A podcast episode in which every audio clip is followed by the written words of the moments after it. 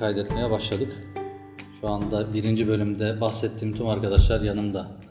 Edebiyatçısı olsun, iletişimcisi olsun, bedelcisi olsun hepsi buradalar. Öncelikle o arkadaşlara sözü bırakacağım. Kendilerini tanıtacaklar. Buyurun efendim. Kim başlamak istersin? Erkan Hocam sizden başlayalım isterseniz. Bu arada şey mi hani hocam mı yoksa aramızda Hoca sen mi? olur, hacı olur. Hiç fark etmez. Kasmamıza gerek yok. Hani- Muhabbet ediyoruz. Ha yani yoksa hani sana normalde abi diyorum. Cüneyt Tabii dediğim ki. zaman bana tuhaf geliyor mesela. O yüzden Sevgili Cüneyt. falan. Ben de abiyi pek tercih etmiyorum. bu, bu tür triplere girmemize gerek yok tabii arkadaşlar. Evet. buyur Hakan abi. evet. Ben radyo televizyon öğretmeniyim. 4 yıl civarında eğitimle ilgileniyorum. Bu alanda gerçekten ciddi bir istek var. Yapılabilecek çok fazla şey var. Ama ülkemizde ne ölçüde yapılıyor o da tartışılır. Hocam İnşallah. hemen konuya girmezsek kendimizi tanıtıp geçelim. İnşallah bu noktada bir şeyler yapmaya başlayabiliriz. büyük, büyük yaram var diyorsun. Aynen öyle. Kendimizden önce demek ki eğitim sistemindeki yarayı evet. orada bir yıpranmışlığımız var. İlk bölümde söylemiştin sen Cüneyt abi hani Türk Milli Eğitim Sistemi'ne girersek altına saatlerce Gireceğiz ama ya, yapacak bir şey yok. Elimizdeki en büyük donu Türk Milli Eğitimine gireceğiz bir şekilde. Evet. O Hazır zaman- söz almışken Rasim Hocam devam et. Sırayla devam edin o zaman. Ben de Ahmet Rasim Akta. Böyle çok detaylı bir şey e, tanıtım yapmıyoruz herhalde. Erkan Hoca'nın üstünde yapmıyoruz. Ben de edebiyat öğretmeni olarak e, işte aynı kurumda çalışmaya başladım yıllar önce. Şu an işin yönetici kısmındayız. Ayrıca dışarıda işte diksiyon eğitimidir, sahnedir, sunum teknikleridir vesaire bu alanda eğitimler vesaire veriyoruz. Ee, sağ olsun Cüneyt Hocam e, detaylı bir şekilde bize bahsetti. Sosyal dediği zaman zaten her şey içine girmiş oluyor yaptığımız her şey. O yüzden daha fazla detaya girmeyiz. Zamanla bu zaten artacaktır. Sırayla devam edelim. Muammer sen de abi. O zaman e, ben de kendimi tanıtayım. Muammer Taşdelen e, benim ismim. Psikoloji mezunuyum. E, rehber öğretmenliği yapıyorum okulda. E, genel itibariyle son 3-4 senedir son sınıflarla ilgileniyorum. Son sınıfların e, üniversite hazır çalışmalarında onların e, ders çalışma, ders programı düzenleme, e, stres, kaygı, motivasyon çalışmaları, e, aynı zamanda koçluk, e, takip işleriyle ilgilenmeye çalışıyoruz. E, tabii hepimiz eğitim sektöründe eğitimle ilgilendiğimiz için yapmak isteyip de yapamadıklarımızdan dolayı hep, hepimizin bir muzdaripliği var. Hepimizin bir içinde olan var. Yine ben de direkt konuya girmiş bulundum ama dediğiniz gibi kaçamıyorsunuz. Çok, çok yaralıyız hepimiz. Biz e, okul dışında da görüştüğümüz zaman e, zamanlar oluyor tabii ki. Bir araya geldiğimizde e, hep söz vererek e, toplanıyoruz. İşte bugün okuldan bahsetmeyeceğiz, bugün konuşmayacağız diye ama maalesef konu bir şekilde dönüp dolaşıp e, okula, eğitime e, geldiği için burada da direkt okulla, eğitimle başlamış olduk. E, teşekkür etmek istiyorum ben Cüneyt Hocama. En azından e, bilmiyorum biz artık kaç kişi dinler, ne kadar dinler veya sadece kendi kendimiz dinleriz belki ama en azından kendi içimizdekileri ifade etmek e, burada imkanı olacak. E, şu anlamda da değerli buluyorum ben. E, bazı kişiler, bazı eğitimciler, bazı uzmanlar en azından e, bir insanın kendi alanı ile ilgili yazı, yaz- yazan, yazı yazmasını e, tavsiye ederler. Belki yazamıyoruz ama en azından burada bir kayda, bir podcast'te içimizi dökmüş oluyoruz. E, belki geri dönüp baktığımızda ilk zamanlarımızı, şu anları e, biz neler yapmışız, nasıl konuşmuşuz, şu anda neredeyiz diye bir kıyaslama imkanımız da olmuş olacaktır. Evet teşekkür etmişken Muammer ben de ilk taşı attığı için ben de teşekkür edeyim Cüneyt Rica abi. ederim arkadaş. Ne demek? Yani dediği gibi hatta bu e, Geyikli Eğitim ismini ben 2013 yılında e, yapmaya düşündüğüm bir projenin ba- ismi olarak koymuştum. Hatta o zamanlar YouTube kanalı, Twitter kanalı vızır almışız. O zaman daha YouTuber'lık falan yoktu. Buralar hep tutluktu gibi oldu ama e, o zaman başlasaydık şimdi muhtemelen 100-200 bin takipçimiz olurdu. Ama işte bugüne nasipmiş. Podcast olarak nasip. Buna bile- ulaşacağız yani. O zaman bugün Bu- 100 binden... Buna bile sonra dönem başında niyetlenip de şimdi başladık Ha, ya. tabii. Hayırlısı. Önemli, önemli olan başlamaktı. Başladık. Bir şekilde başlamış olduk. Bir aynen. şekilde başladık. Şimdi tabii gene böyle e, konusuz daldık meseleye. Bir konumuz yok aslında biraz hem ikinci bölümün kaydını yapalım hem kendimiz deneyelim, görelim istiyoruz. Şimdi e, konusuz olunca ne konuşacağını da bilmiyor insan. Ortaya bir şey atmak lazım. Bir de birinci bölümde dediğim gibi kesintisiz konuşma ihtiyacı var ya ve ucuca bağlıyorsun cümleleri. Ama eğitim olunca aslında bir yerden başlayabiliriz. Ee, mesela neyden başlayalım? Herhangi bir fikri olan var mı? Herkes Onunla şöyle yapalım mı? İlk bölüm. Herkes ilk aklına gelen şeyi söylesin. İçinden birini seçelim. Bu bölüm öyle olsun. Sonra diğerlerini de diğer Ben şimdi tabii inceden inceden telefondan araştırıyorum yani bir şeyler ne konuşabiliriz diye. Bizim e, çok sevdiğimiz abimiz Salih hocamız var. E, onun yazıları bu konuda bize muhtemelen çok kaynak olur. Aynen. Hemen onun yazılarından birini açtım. E, o aklıma geldi de PISA direktörünün bir e, Türkiye için söylediği birkaç cümle vardı. Mesela ortaya ben bir şey atayım. Onun üzerinden siz istediğiniz yere bağlayabilirsiniz. Mesela şöyle bir şey demiş. Türkiye'de matematikten çok cebir, geometri, hesap öğretiyorsunuz ama geleceği şekillendirecek matematik sizde öğretilen matematikten çok daha farklı diye bir cümle kurmuş PISA direktörü. PISA malumunuz eğitimin böyle eee, nasıl diyeyim şartlarını, standartlarını mı belirleyen sınav oluyor veya araştırma eee, merkezi oluyor, bölümü oluyor. Ne, ne deniyor ki ona tam da bilmiyorum adını. Yani sınav yapıyorlar işte. Sınav Çocuklar yapıyorlar. giriyor. Oradan ihtarlı Genel kabul görmüş değerleri olan dünya çapında belli kategorilerde değerlendirme yapan bir sınav sistemi olduğunu Mesela Türkiye biliyorum ama raporunda e, şöyle bir şey de geçiyormuş. Bir- demek Yani ki bunu şimdi- da araştırıp öğrenmemiz O lazım. matematik o matematik değil derken Avrupa'da 2 artı 2 4 yapmıyor mu yani? Yok şöyle, şöyle mesela. Yani demek istediği şey galiba 2 artı 2 4 yapıyor ama bu 4'ü nerede kullanmamız gerekiyor? Bunu Ha. öğrendikten sonra nereye varacak sonuç? Biz de sadece üniversiteye geçişte kullanabiliyoruz. Sonrasında 2 artı 2 ezberletiyoruz Dört, aslında. daha Mesela fazla ez- bir şey ezbere yönelik etmiyor. bir, bir raporda bir ifade daha var. Onu da okuyayım. Oradan da daha kolay yürüyeceğiz sanki. Matematikten çok bir şey çıkaramadık da. Türk öğrencileri ezbere dayalı öğreniyor.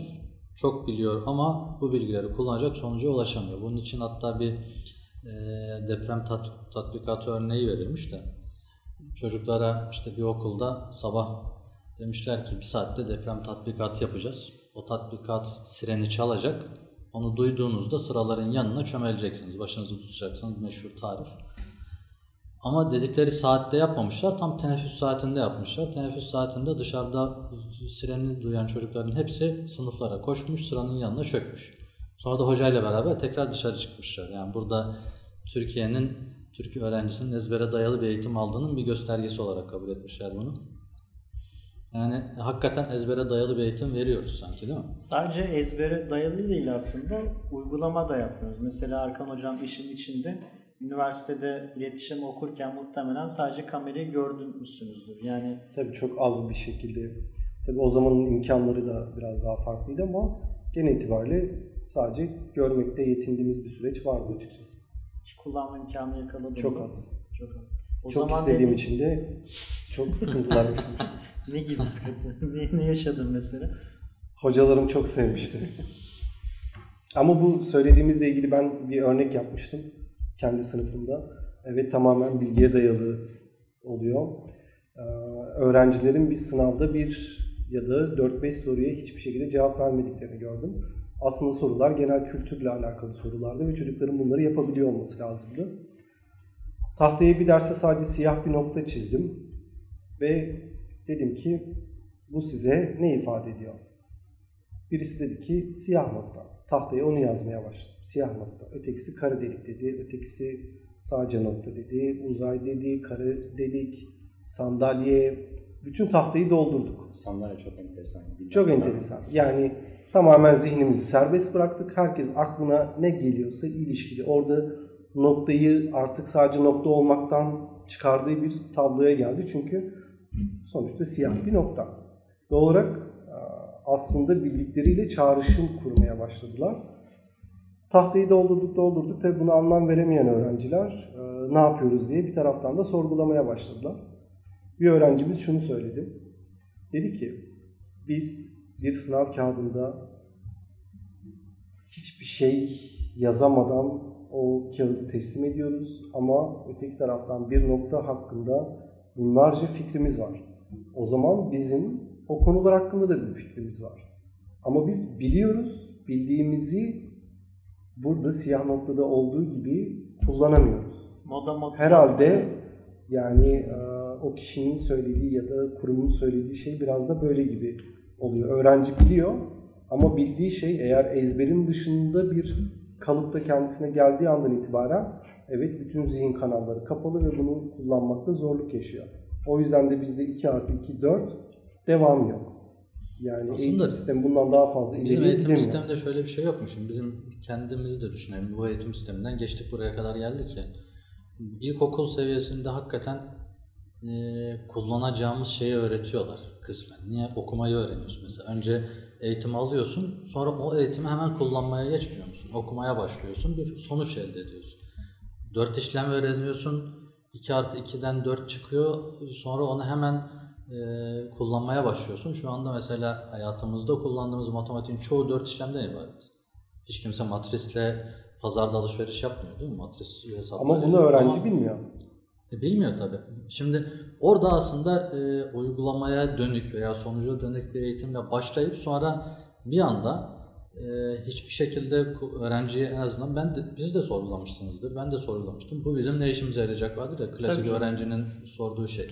Yani bir, bir sonuca bağlamayınca, nerede kullanacağını, nasıl kullanacağını bir şekilde göstereceğini bir sonuca bağlamayınca tamamıyla aslında ezbere dayalı oluyor işte otomatik olarak. Ne öğretirsen öğret. İstersen e, dağları taşları öğret. İstersen matematik öğret, cebir öğret, geometri öğret.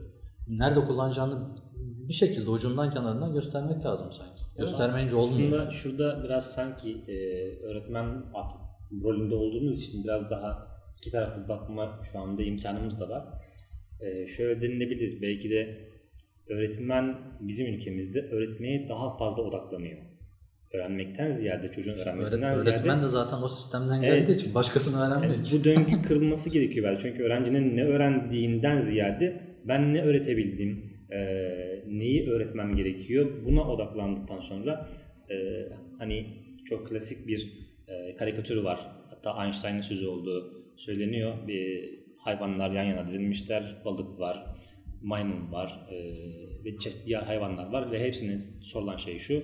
E, sınav sorusu herkes karşıdaki ağaca tırmansın. Biraz da öğrencilerin hepsinden aynı biz beceriyi bekliyoruz. Aynı şeyi aynı anda kazanmalarını bekliyoruz. Ve bunu öğretmeye odaklanıyoruz. Ben nasıl öğretebilirim? Karşıdaki öğrenci nasıl öğrenebilir diye beklemediğimiz için öğrenci de artık bu şeye alışmış e, gibi geliyor. E, farklı bir çaba ortaya koymak, farklı bir e, yoldan gitmek yerine 2 artı 2 4. Yani niye sadece 2 artı 2 4? 1 artı 3 de 4. 0 artı 4 de 4. E, bunları göstermekten ziyade kalıplar halinde öğretmeye çalıştığımız için öğrenci de kalıplar halinde öğrenmeye çalışıyor. Bir ikincisi öğrenci yanlış yapmaktan korkuyor aslında. Yanlış yapmaktan da değil, yapmaktan korkuyor. Acaba yaptıktan sonra nasıl tepki alırım? Ama burada ben mesela şu 4 senede gözlemim şu, e, öğretmenler de yanlış yapmaktan korkuyor. Evet. Aslında temelde öğretmenin yanlış yapıyor olmasından tereddüt etmemesi lazım. Her soruyu çözemeyebilir, her şekilde öğretemeyebilir. Bu- Bunu da biliyor olması lazım. Bu rahatlıkla beraber öğrenciye yaklaşırsa öğrenciden de aynı şeyi alır. Doğal olarak aslında e, benim kendimce araştırdığım süreçlerin sonucunda vardığım noktada öğretmenler sadece belli branşlarda öğrendiklerini çok basit düzeylerde görme, yazma, okuma ve işitsel başka da çok bunların hepsini beraber etkileşimle beraber sunmuyor aslında. Tahtaya yazıyor, anlatıyor, anladın mı? Anladın. Soruya cevap veriyorsa anlamıştır, devam. Ama bu süreçte öğretmen de öğrenmiyor aslında. Öğretmenin de öğrenme metotlarını ya da öğretme metotlarını öğreniyor olması lazım. Bu genelde ülkemizde pek yok gibi. Ee, Ben açıkçası öğrencilerin belli konularda araştırma yapmasını bana öğretmesini istiyorum. Ve bazı noktalarda kendimi fazlasıyla geri çekiyorum ve öğrenciye topu bırakıyorum. Doğal olarak öğrenci bir şekilde öğrenmek zorunda. Öğrendiğini de bana aktarmak zorunda. E ben de öğrenmiş oluyorum. Ve öğrenciler farklı farklı şekillerde öğretmeye çalışıyorlar. Böylelikle öğrencilerin kendi arasındaki öğrenme şekillerini de kavramış oluyoruz. Yani aslında bu bir süreç. Bir seferde bir şeyi öğrettik ve devam ettik gibi olmuyor. Tabii ki öğrenci yıllar boyunca bu öğrenme süreçlerinin içinden geçmesi lazım. Ama temelde pek ilişkimiz yok gibi aslında. Yani yanlış anlattığımız yapma, şeylerle. yanlış yapma sürecinde de tabii sadece eğitim sistemine de bakmamak lazım bence. Çünkü kültürle de alakalı biraz. Yani biz e, yani çocuk mesela sobaya gittiği zaman ya da düştüğü zaman abi düşeceksin düşeceği zaman tutup engelliyoruz. Yani çocuk düşüp kendisi tecrübe etmesi lazım. Biraz da öyle bir yönümüz var. Aman hata yapmayalım. Ya da işte Düşmesi, elini yakması. Aynen yani hata yapan kimseyi de çabucak dışlama ya da işte o yapmaya çalıştığı eylemi, hareketi söndürme eğilimimiz de var toplum olarak. Onunla da alakalı yani belki de bizim birçok şey hareket etmeme sebebimiz bu. Yani olan hadi po- podcast kaydedeceğiz. Ya gülerler lan bize niye yapıyoruz gibisinden belki hani hiç geçmedi belki aklımızda ama geçen insanlar vardır elbet. Yani Tabii. biz tabii daha önce hani kamera karşısında geçtiğimiz için hepimiz az çok ya da bu o- çalıştığımız kurumda sunumlar yaptığımız için alışkınız buna ama birçok kimse bundan sebep de geri geliyor olabilir. Aslında gerçi zaten Ya senin yaptığından utan adam adam oluyor mesela. Ya Yani. siz yaptığın işe bak. Yani kızarır ya ve sen yaparsın senin yerine o kızarır böyle. Öyle, hakikaten öyle bir tarafımız var bizim yani. Ya onun- Başkası için utanma diye bir şey var. Evet, onun da alakalı var. Bir de şey konusunda hani çok da dağılmadan tekrar konuya dönmek babında e, çocuklar ezberci eğitim vesaire falan dedik ya belki de hani bu kadar şey vermeye de gerek yoktur. Şu an ülke ismini sallıyor olabilirim. Adını tam emin değilim ama mesela Fransa'da e, ilkokulu bitirme şartı çocuğun kendini ifade edebilmesi kendi ana dilinde artı 4 işlem yapabiliyor olması. Ama biz mesela ilkokul 4'te, 5'te, 6'da çocuk işte e, yumuşama, ne bileyim ünsüz değişimi, şunlar bunlar bir sürü şeyleri veriyoruz. Sonra her sene tekrar vermeye devam ediyoruz. Kendi branşım adına konuşuyorum. 12. sınıfa geliyor çocuk ben bunların hiçbirini görmedim diyor. Halbuki her sene gördü yani bunu. Ya da işte geçen sene işte Rasim Hoca bunu anlatmadı falan diye başka bir hoca devam ediyor. O yüzden hani eğitim sistemimiz de aslında müfredatımız da çok dolu. Onunla da alakalı olabilir bu konu. Mesela ben, ben aklıma bu noktada bir soru geliyor. Her zaman geliyor bu. Burada da tekrar dillendireyim. Şimdi e, dedin ya ilkokul seviyesinde belli bir kademeye kadar 1, 2, 3, 4 olsun. Belli bir kademenin sonunda verdiğimiz eğitimin sonucunda e, öğrencilere kazandırdığımız kazanımın bir optimum noktası var değil mi? Hani genele baktığımızda işte daha çok şey kazananlar, daha az şey kazananlar var ama bir de bunun ortası var. Bir ortalamayı aldığın zaman işte okumayı öğreniyor, dört işlem yapmayı biliyor, e, işte biliyor biliyor. Hani hepsini şu anda ezbere sayabileceğim bir şey değil. Böyle bir tespitte bulunmadım veya okumadım ama o belli. Şu anda ortaokuldan işte e, 6, 7, 8'in sonunda da kazandırdığımız bir seviye var. Onun da bir orta noktası var. Ama bunları kazandırmanın ötesinde hani böyle bir hedef muhtemelen yok ki zaten zorluyoruz. Çılgınca bir bilgi yüklemesi yapıyoruz. Bu lisede de var. Lisede hatta en sonunda böyle bir kızıl elma gibi duran bir sınav var. Ee, sırf onun için çalışan çılgınca bir grup var yani. Büyük bir grup var. Sadece onun için çalışıp sonra hepsini unutuyorlar. Kitabını e, çöpe atanlar, yakanlar falan var yani. O, o derece. Şimdi bunlar zaten bel- belirlenmiştir veya belirlenebilir şeyler. Otursan bir e, ekip kursan bunu belirleyebilir misin? Belirlersin. Sadece bu kazanımları kazandırabiliyorsak, bunlara olması gerektiğini düşündüğümüz iki tane de biz ekleyip ona göre düzenleme yapsak, belki eğitimin yılı bile kısalması gerekir mi? Gerekir bence. Bu kadar çok yükleme yapmamıza gerekmez. 12 yıl olmasına gerekmez. Veya 12 yıl olur ama daha gevşek bir içerikli olur mesela. Çünkü belli ben çocuğa okumayı öğretmek istiyorum birinci, ikinci sınıfta. Tam olarak okuyabilsin istiyorum ve kitap okuyabilen bir güruh olsun istiyorum elimde değil Bunu mi? yapmak için 8 saat çocuğu okulda tutuyorsun. Mesela şu an kış saati, yaz saati hangisi Ama bilmiyorum. mesela- Saat 7'de okuldan çıkan çocuklar 12. var sınıf gece. öğrencisi, 11. sınıf öğrencisi, 8. sınıf öğrencisinden kaçında mesela okuma alışkanlığı var? Yani veya bizim, bizim jenerasyondan kaç kişide, kaçımızda böyle güzel bir okuma alışkanlığı var böyle do- dolu dolu yok. Ama işte Ama okumayı öğrendik. okuma Ama alışkanlığını kazandıracağımız bir e, tablomuz yok ki. Yani Aklıma şu şeyi de bitireyim. Ee, Yani bağlayacağım noktaya da geleyim ondan sonra üzerine konuşalım. Bir, bir noktada aklıma şöyle bir şey geliyor. Hani hepimiz askere gittik. Sen de gidersin inşallah. Ee, ve şöyle bir şey vardı ya askerde. Şimdi asker boş adamdır ve onu doldurman lazım. Gerekirse çukura çukur Zaman kapa yaptırırsın. Zaman öldürürsün. Çünkü çok kalabalık bir grup. Başka türlü zapt edemezsin. Yani Bizim hani e, bize hiç söylemedikleri bir tarafı da var. Böyle bir grup toplanıyor diyor ki elimizde 20 milyon genç var. Biz bunları nasıl oyalayacağız böyle? Şimdi hepsi 9. sınıfta hayata atılsa biz bunlara ne iş bulabiliriz, ne aş bulabiliriz. Bunları 12 yıl oyalayalım dedikleri acaba bir şey var da bunu bize mi söylemiyorlar? Bir de öyle böyle bir şey geliyor aklıma. Yani. Muhtemelen var. Çünkü mesela biz e, edebiyat öğretmenliği olarak lise derse giren öğretmenlikler hepsi 5 yıl okuyor.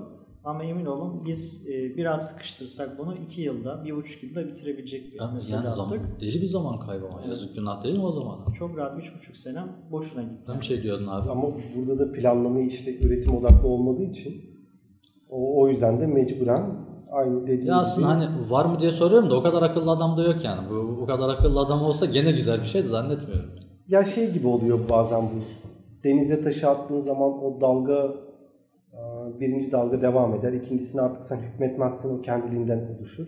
Zamanında birisi bir kurgu başlatır ve bu kurgu artık e, insanlardan bağımsız kendiliğinden gelişen bir sürece doğru yönelir. Muhtemelen de öyle oluyor. Yani e, belki net olarak böyle düşünülmüyor ama gidişatımıza baktığımız zaman öyle. E, o az önce söylediğine istinaden üniversite eğitimini biraz da olsa liseye doğru kaydırılması gerekiyor. Çünkü temelde ne diyoruz? Bu çağın gençleri zeki. Genelde herkes bu cümleyi kullanıyor. E, Biraz da zeki olmak Benim zorundalar. bir arkadaşımdaki çocuklar üniversite bitirip doğuyor diyor hatta yani. Evet. Doğ- doğduğu zaman. Yani biraz da zeki olmak durumundalar ki bizim muhatap olmadığımız onlarca bilgiye, onlarca beceriye şu an muhatap kalıyorlar. E, öyleyse bu çocukları doyurmak biraz daha zor olmalı.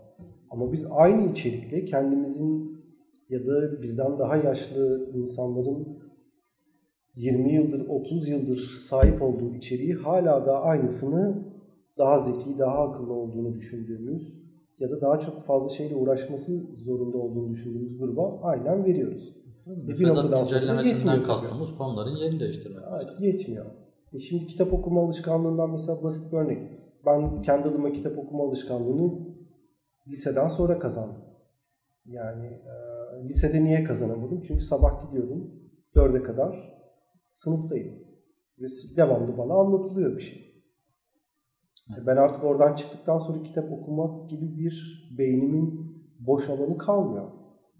Gerek yok anlatılıyor. zaten. Ancak lise bitti, benim dersler ve kitaplarla işim bitti. Beynimin rahatladığını hissettiğim bir noktadan sonra, evet çevremde de bu noktada kitap okuyan kimse de açıkçası yok örnek alabileceğim. E, doğal olarak sonradan sonradan daha keyifli bir kitap okuma, okuma alışkanlığı gelişti. E, buradaki çocuk nasıl şimdi okusun kitap Ya da ne Ya- zaman okursun? ya da ne zaman okusun? Ya Akşam saat 9'a kadar 10'a kadar Hadi üniversitenin öyle bir çalışmak- amacı olsa ki o çok geç bir zaman da üniversitede de oku, hakikaten kitap okumak zorunda kalıyorsun ama kalın kalın ders kitapları herkesin okuduğu bölüme göre yani ben bilgisayar sistemleri öğretmenliği okudum ama okuduğum kitapların haddi hesabı yok ve orada da ezber var aslında yani. Niye? Sınavı geçmem lazım. Başka türlü diplomayı vermiyorlar. Okuyorsun, okuyorsun, okuyorsun, okuyorsun. Şu an kaçını hatırlıyorum.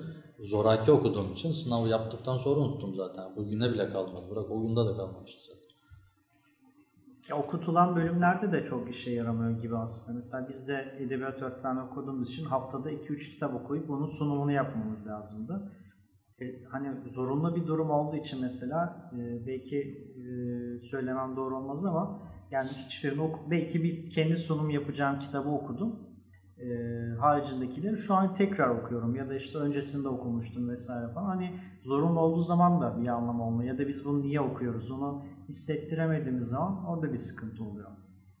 Dolayısıyla e, bunu hani bir yere bağlamak ya da e, nasıl bağlanır onu da bilmiyorum açıkçası ama hani neden, niye okunmalı ona bağlayabilmemiz, onu hissettirebilmemiz lazım aslında biz öğretmenler olarak. Ama tabii önce bizim bunu anlayıp bizim kendimizin anlaması ve okuması lazım. Yani ben mesela şu an düzenli kitap okuyorum ama kendimi mecbur tuttuğum için okuyorum. Hani bu geçenlerde sitede paylaşmıştım bu zinciri kırma Evet. mevzusundan sebep. Hani günlük hedefim var. Onun altına düşmemek için okuyorum. Hani inşallah tekrar bir süre sonra bu bende tekrar bir alışkanlık haline gelir diye ümit ediyorum mesela. Ama burada işte şey sıkıntısı çıkıyor mesela. 2 artı 2 4 ya. Kitap okuma alışkanlığı da aynı şekilde. 2 artı 2 4 tane kitap okusam o 4'ü ben hiçbir yerde kullandığımı gösteremediğim sürece bunun bir etkisi yok. Öğrenci açısından da bir etkisi yok. Bütün okul kitap okuyor olsak ve bütün herkes bunu biliyorsa kitabı okuma alışkanlığı kazandırabilir miyiz? Muhtemelen 100 kişi de bana göre tamamen afaki konuşuyorum 10 kişiyi geçmez. Çünkü bunun yansıması yok. Ama bunun yansımasının olduğunu gördüğümüz noktada o zaman çok daha fazla kişi kitap okumaya başlar. Ben aynı zamanda mesleki eğitim de aldığım için makine teknik lisesi mezunuyum. Benim için 2 artı 2'nin başka bir anlamı daha vardı. Evet ben onu biliyorum. Ama iki tane demir çubuk artı iki tane demir çubuk eşittir 4. Bundan kaç tane farklı şekilde tasarım yapabilirim? 1 artı 3 müdür benim için geçerli olan? 0 artı 4 müdür? Bu olarak ben bu sayısal bilgiyi kullanabiliyorum. Bu bana çok daha farklı bir şey kazandırıyor aslında. E burada kitap okumak da aynı şekilde. Kitap okuduğum kitaptan öğrenciye ne kadarını yansıtabiliyorum, ne kadarını öğrenci kullanabiliyor. Eğer onu kullanabildiğini hisseden öğrenci bu bilgi hazinesine kendiliğinden adım atar. Sadece okuduğumuzu görüyor olması çok bir şey ifade etmiyor. Yani aslında uygulamalı eğitime ivedilikle geçilmesi lazım. 2 artı 2'nin 4 ettiğinin farklı anlaşılması için. Ama buna da o zaman yoğun bir kafa yormak lazım. Hani tamam bilişim Cüneyt abinin mevzusunda uygulamaya geçebilirsin. Ya da işte seninkinde Erkan abi kamera arkasına geçersin ama hani edebiyatta mesela uygulama olarak ne yapabilirsin altını falan çalışmak gerekiyor. Dolayısıyla sanırım bu harekete Evet. geçmek biraz zor geliyor. Ya Yüzde Önce düşünen adama ihtiyaç var yani bu konuda. yüz bunun olmaz ama- düşünen birilerinin olması lazım ki bir şeyler çıksın. Başka türlü E çıkmaz tabii ki. mesela ta- Oturup düşünen bir adam olmadığı sürece hatta düşünen adamın da hmm, yani memuriyet zihniyle düşünmemesi lazım yani. Çok böyle e, hani marjinal adamlar vardır ya uçuk saatlerde uçuk şeyler düşünür, uçuk saatlerde uçuk e, çalışma programları yapar kendi. Yani gerekirse öyle kişiler olması lazım. Niye? Şimdi e, sabah 9'da otur, akşam 5'e kadar düşün. Ve bu programı yap de- dediğim bir adam ne kadar yapabilir ki yani mümkün değil. O, o orada da hani şimdi, e, işin ucunda bunu kim yapacak? Devlet bakanlık çalışanları yapacak değil mi? E, Bakanlık çalışan dediğin adam memurdur. Devletin böyle bir adam bulması lazım kendine. Ona da şunu dememesi lazım. Sen 9-5 çalışmıyorsun demesi lazım. 657'ye tabisin dememesi lazım belki de. Serbest olması lazım o adam ki o zaman başka bir şey düşünebilirsin. Yani bir matematikçi olacak ama ha benim mesai bitti demeyecek. Evet, okulun zili çaldı bu arada. evet, bu mesaimiz bitti anlamına e, gelmiyor tabii. Biz devam edeceğiz burada. Mesela e, şu senin sayılara da bağlayayım. Tekrar ortaya böyle bir şeyler atan bir adam oldum bu arada. Öğretmen tahtaya problemler yazıyor ve öğrencilerden bu problemleri defterlerine çözmesini istiyormuş. 3 artı 5 eşittir 8, 7 eksi 3 eşittir 4. Bir gün aynı konuyu işleyen yabancı bir öğretmen dersini ziyaret etmiş. Komşu sınıftaki öğretmen dersin başında şöyle demiş çocuklara. Çocuklar dün bir futbol maçı oynandı ve toplam 6 gol atıldı. Sizce bu maçta kaç Sizce bu maç kaç kaç bitmiş olabilir? Bu da matematik problemi. Bunu da deftere yazıp çözmen gerekiyor. Evet. Birincisinde e, direkt diyorsun ki burada 8 var, burada 5 var. Bunların arasındaki farkı bul. Öbüründe diyorsun ki maçta 6 gol atıldı. Sence kaç kaç bitmiştir? E, tüm varyasyonlarını bul. Şimdi bir kere çocuğun ilgisi futbolda var. Yani futbol var ilgisinin ilgilerinin arasında ve bunu diyor ki "Ya ne olabilir? 4-2 yenmiş olabilir, 3-3 berabere kalmış olabilir.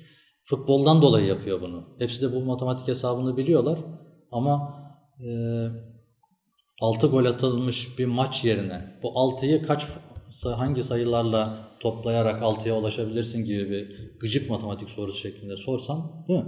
Bir de ona lise Belki kafasını çalıştırmak bile istemeyecek. lise öğrencisine oranlı versen alt üst falan gibi ve iddiaya bağlasan muhtemelen daha da çok dikkatini çeker.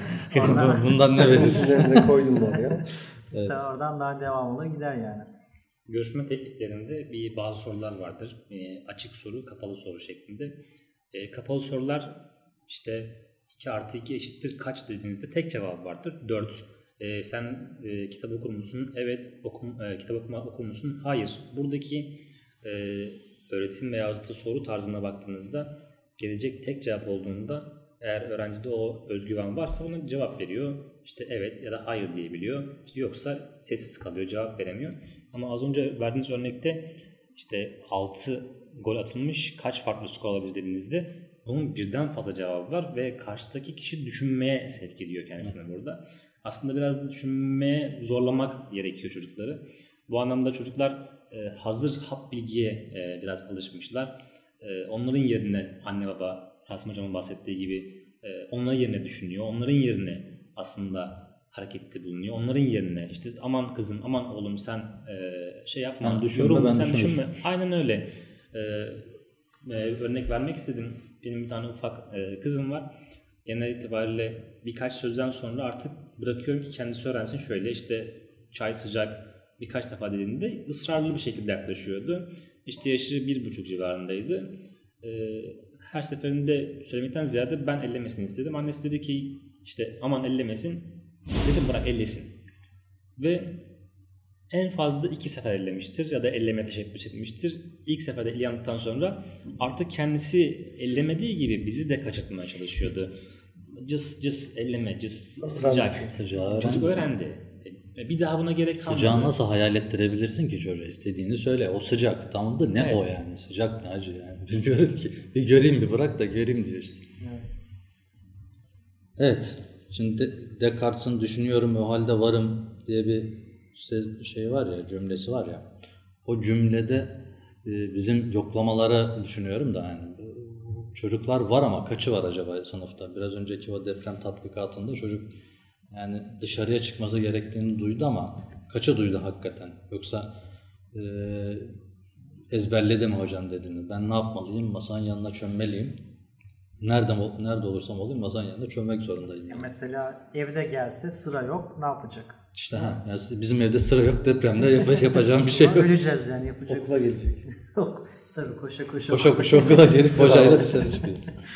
Evet, böyle e, gündem maddesi bulmamız gerekiyor arkadaşlar. Bu arada bunu fark ettik. Serbest atış konuşuyoruz, güzel gidiyor ama e, bir konuyla konuşmak daha da güzel olur. Zaten hani biraz önce telefon cebine koyarken korktum. Allah ortaya bir şey atıyordu dedim. Şimdi cebine koydum. Yine atacak bir şey yok ortaya. Yok şimdi süreye de baktım, yarım saate bulmuşuz Olmuş neredeyse. mu o kadar ya? Ee, yarım saattir muhabbet ediyoruz bu arada.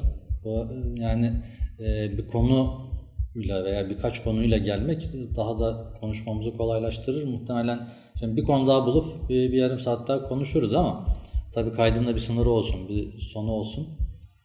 Şimdilik yarım saat yeterli mi sizce? Ben yarım saat yeter diye düşündüğüm için böyle bir Bence de kapanış konuşması yaptım. Yani konuştukça konuşmaya devam edebiliriz tabii ama Evet. şu an için bence ikinci ve toplu olarak yarım saat uygun. O zaman Sence? var mı son sözleri alayım? Bence de yeterli. Ee, genelde sunumların, konuşmaların süresi ne kadar olsun diye hep e, biz bahsederken e, öğretmen olarak sınıfa gittiğimizde de karşımızda bir öğrenci kitlesi bulduğumuzda elimizi ele, mikrofon elimize aldığımızda maşallah yardırıp gidiyoruz öyle. Ve sonra çocuklar sıkılıyor. Bunu e, fark etmemiz belki bazen geç olabiliyor. İşte hep dikkatin süresi 15-20 dakika civarında diyoruz. Kişinin sürekli olarak bir şeye muhatap olması ya da onu anlayıp dinleyip sürekli hale getirebilmesi. Ama e, işte toplantıların uzun sürdüğünde hemen biz şikayet ediyoruz. Ya dikkatten bahsediyorlar ama toplantı uzadı falan diye. O yüzden biz de artık lafı daha fazla uzatmayıp Bir de Ee, şimdi ben podcast alışkanlığına, dinleme alışkanlığına trafikte edindim. Ve benim yolum bir saat. Şimdi bir saatin üstündeki podcastlerin gerisini dinleyemiyorum. İkinci güne kalıyor. E, İkinci güne kalanın son 15 dakikası artı öbürünün ilk 15 dakikası derken dengesiz bir şey oluyor bazen. Mesela hiç oturup evde veya iş yerinde podca- podcast açıp bir yandan çalsın dinleyeyim demedim. Çünkü her şeyi duymak istiyorum. Ben anlatılan her şeyi yakalamak istiyorum. Onda trafikte o kadar boş vaktin oluyor ki. Yani kitap okuyamıyorsun, telefonla uğraşamıyorsun. Ne yapacaksın? Bir şeyler dinleyebiliyorsun. Radyoların ne yazık ki içi çok boş. Böyle podcastlerle zamanını doldurabiliyordum. Şimdi biz de tam trafik e, süresince bir şey yapmış olduk İstanbul O trafiğine. zaman ben de yarım saat yetmez dememe gibi bir durum yok zaten. Desem de üçe bir kalacağım. O yüzden yarım saat yeterli, iyidir diyorum ben de. Yani e, zamanla belki ihtiyaca göre elimizdeki konu birikimine göre bir saate kadar da uzatır, Belki artı birimiz, yani. ikimiz, üçümüz olur. Kalabalıklaşır biraz daha. Konuklar olduğundan dediğim gibi uzayabilir olabilir. biraz daha. Yani konuklarımız da olur inşallah değil mi ki? Evet, ikinci uyarı gelmiş oldu artık. ikinci yarıda. Bırakalım isterseniz. Sizinle beraber de Ee, bitirelim. Yani bundan sonra tabii konuklu bölümlerimiz de olur. Önce biz bir e, kayıt almaya bir alışalım. Kendimizi konu bulup da onun üzerine konuşmaya, birkaç konu üzerine konuşup bağlamaya alışalım. Ondan sonra da inşallah konu aldığımız zamanlarda olur. Evet bizi dinleyen varsa dinledikleri için çok teşekkür ediyoruz. Hakikaten e, bizi bir dinleyen olursa da e, bize ulaştığınız şu anda iki alanımız var. Birisi iTunes, birisi de Spreakers. Bunlardan bir şekilde bizi dinleyen olursa yorum veya e, bir tepki verirse biz de dinlendiğimizi görürüz. Verdiğiniz tepkiye göre de kendimizi güncellemeye elimizden geldiğince gayret gösteririz. Bizi dinlediğiniz için teşekkür ediyorum. Herkese hayırlı günler. Eyvallah teşekkür ederim. Sevgiler, saygılar.